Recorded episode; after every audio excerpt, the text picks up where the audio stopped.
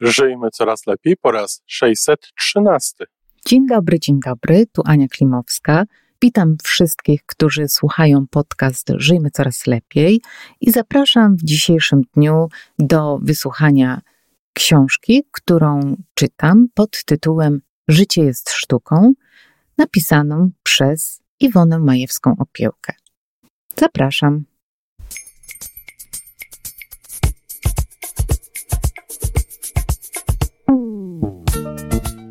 Witamy w kolejnym odcinku podcastu Żyjmy Coraz Lepiej. Podcastu z dobrymi intencjami i pozytywną energią, ale także z rzetelną wiedzą i olbrzymim doświadczeniem we wspieraniu rozwoju osobistego. Chodzi nam o to, aby ludziom żyło się coraz lepiej, aby byli coraz bardziej spełnieni, radośni i szczęśliwi. A że sposobów na spełnione życie jest tyle, ile nas, więc każdy musi znaleźć ten swój. A teraz już zapraszam do wysłuchania kolejnego odcinka. Pytania i odpowiedzi. Zmiany w moim życiu dotyczące nastawienia do życia zaczęły się od mojego pytania: Czy to już zawsze tak będzie?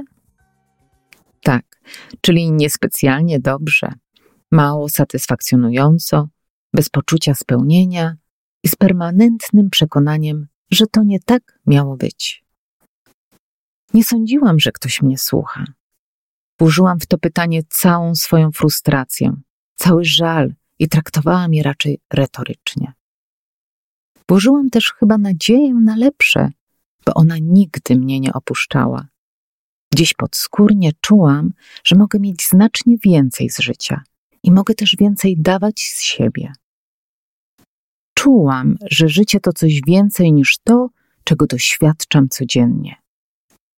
Jako dziecko czułam wszakże, że moje życie będzie piękne i ciekawe, i wciąż siedziało we mnie echo tamtego przekonania. Przekonanie to musiało być również w moim głosie. Okazało się, że byłam słuchana. Jesteśmy słuchani zawsze, zwłaszcza wtedy, kiedy w naszych pytaniach czy życzeniach obecne są silne emocje. Kto czy co nas słucha? Nazywajmy to sobie w zgodzie ze światopoglądem, jak kto czuje. Bóg, wszechświat, uniwersum, podświadomość zbiorowa, zupa myśli, wyższa inteligencja, źródło. Następnego dnia rano w pralni budynku, w którym mieszkałam i pracowałam, znalazłam książkę Discover the Power Within You. Wszystko, co potrzebowałam na początku usłyszeć na temat lepszego życia, znalazłam w tej książce.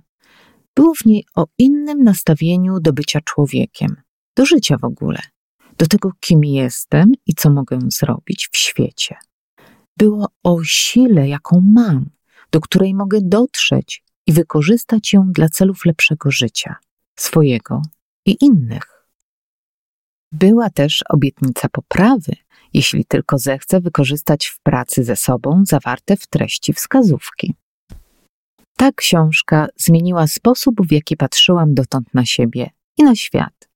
Przeżyłam coś, co mądrze nazywa się przesunięciem paradygmatu postrzegania rzeczywistości, a bardziej zrozumiale zjawiskiem aha. Aha, to tak wygląda.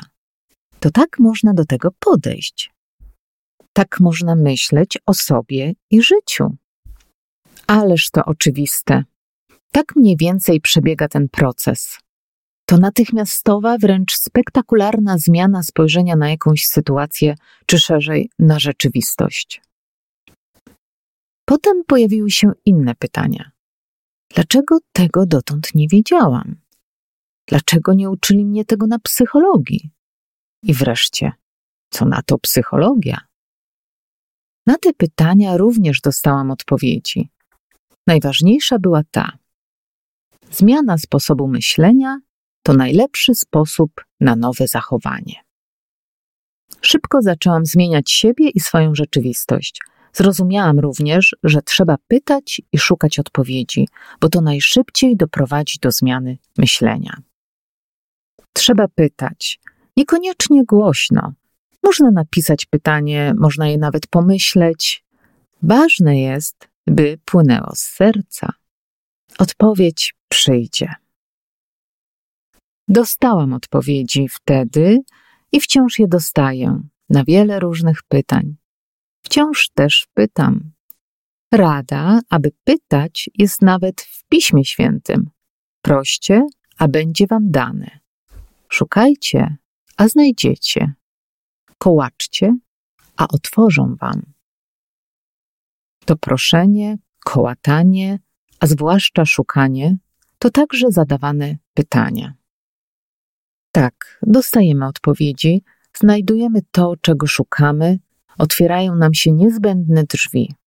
Jednak trzeba być przynajmniej przygotowanym na pojawienie się odpowiedzi, rozwiązania czy otwartych drzwi.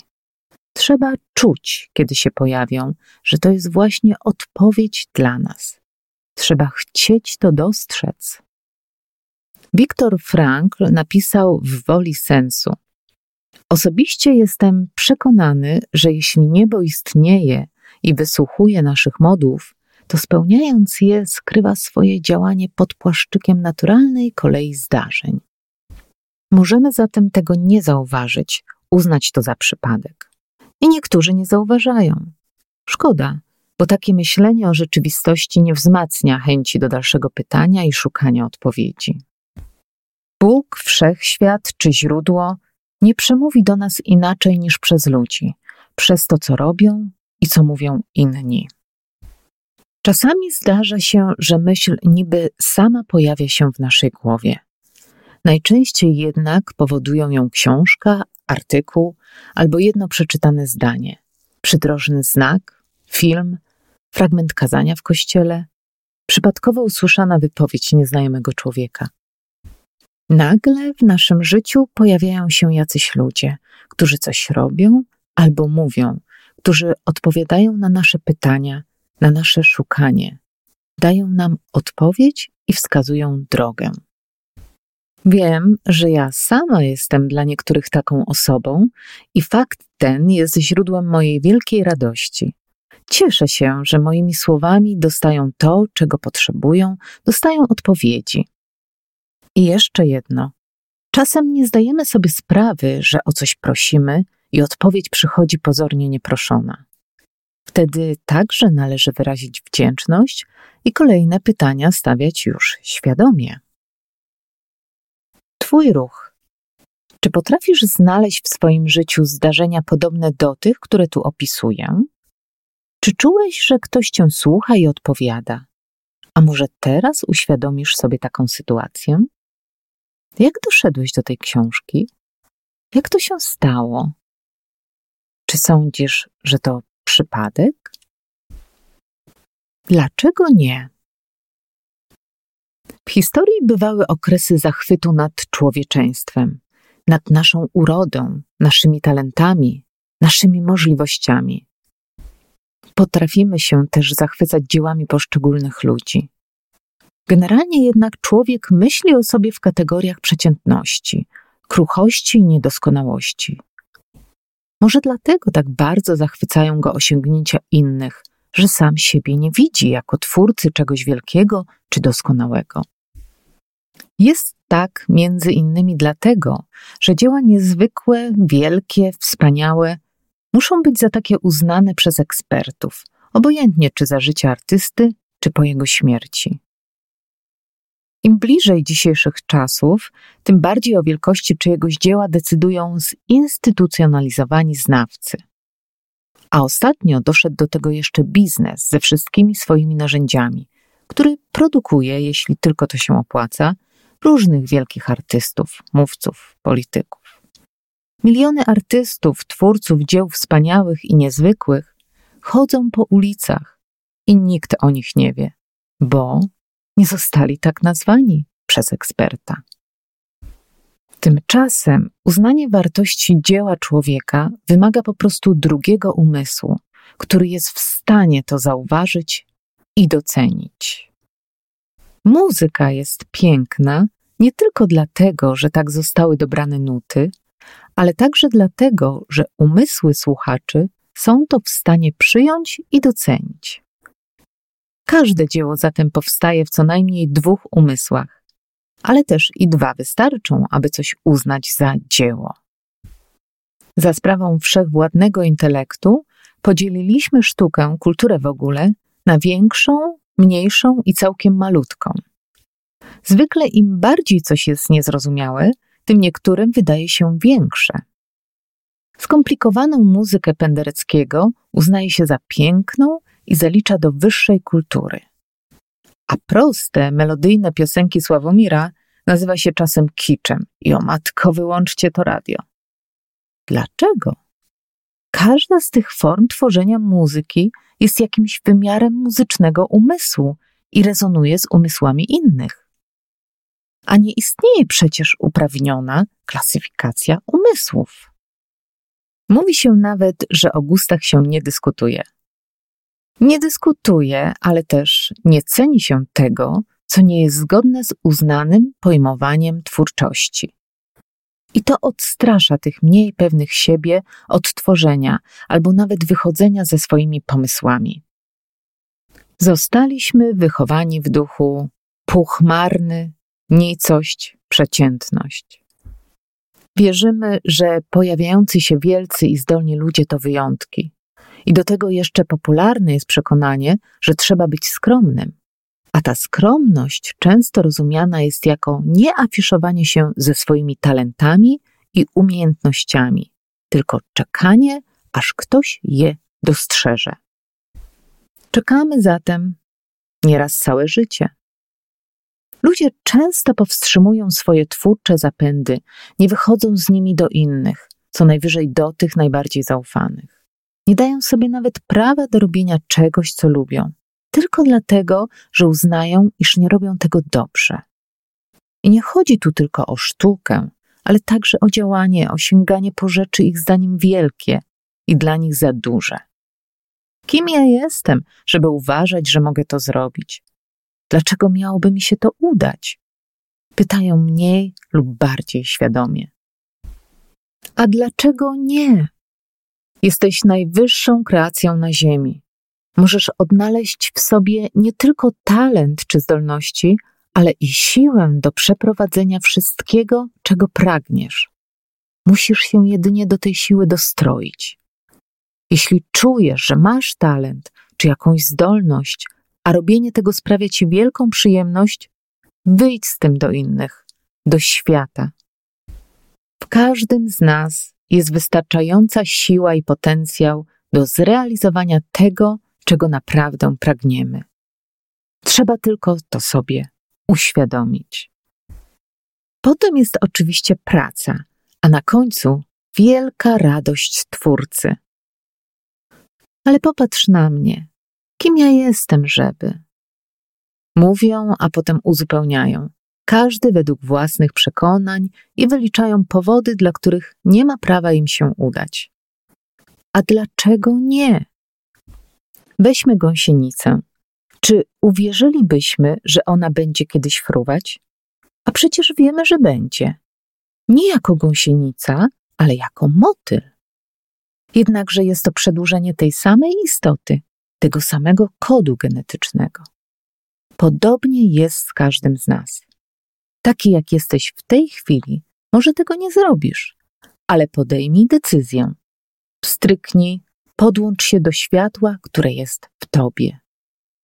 A potem, jak gąsienica, popracuj, zrób kokon, przejdź przez kolejne stadia z ufnością i pewnością, że osiągniesz to, czego pragniesz.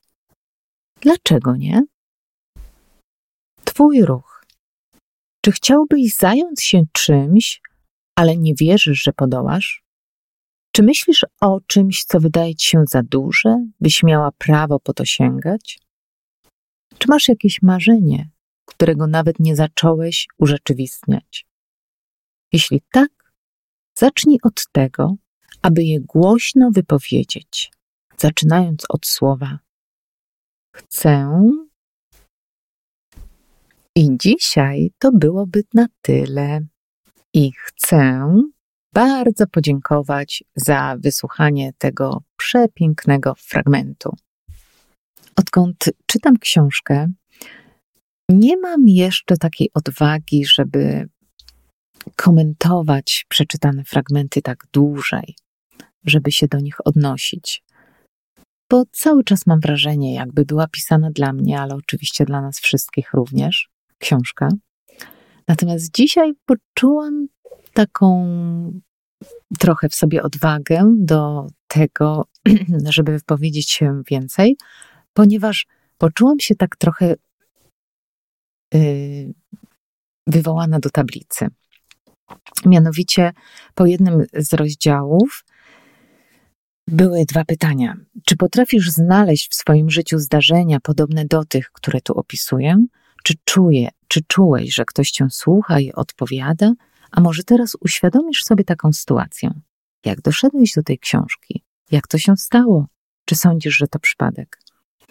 Jeżeli o mnie chodzi, to wiem, że to nie przypadek i wiem, że właśnie autorka, tak jak sama mówi wcześniej w książce, że wskazuje wielu drogę i oczywiście odczuwa z tego wielką radość, to właśnie wiem, że również mnie wskazała tą drogę. Mam poczucie otulenia, dbania o nas, o wskazywanie właściwej drogi poprzez spojrzenie na siebie jako przyjaciela. Czyli powinniśmy chcieć dla siebie jak najlepiej. A więc życzę wszystkim nam, żebyśmy spełniali swoje marzenia. Dziękuję bardzo i do usłyszenia. I to wszystko na dzisiaj. Podcast Żyjmy Coraz Lepiej jest stworzony w Toronto przez Iwonę Majewską-Opiełkę i Tomka Kniata. Sześć razy w tygodniu przygotowujemy dla Was nowy, ciekawy odcinek. Jeżeli lubisz nas słuchać, to prosimy o reakcję. Polub nas, skomentuj, tak jakbyśmy sobie po prostu rozmawiali. Zapraszamy do darmowej subskrypcji. Jesteśmy dostępni na każdej platformie, gdzie można słuchać podcastów. Wystarczy nas tam poszukać. A po więcej informacji zapraszamy na stronę www.majewska-opiełka przez l.pl. Jesteśmy też na Facebooku i na Instagramie. Jeżeli uważasz, że nasze podcasty pomagają Ci w Twojej drodze do jeszcze lepszego życia, to proszę, przedstaw nas swoim przyjaciołom. Do usłyszenia.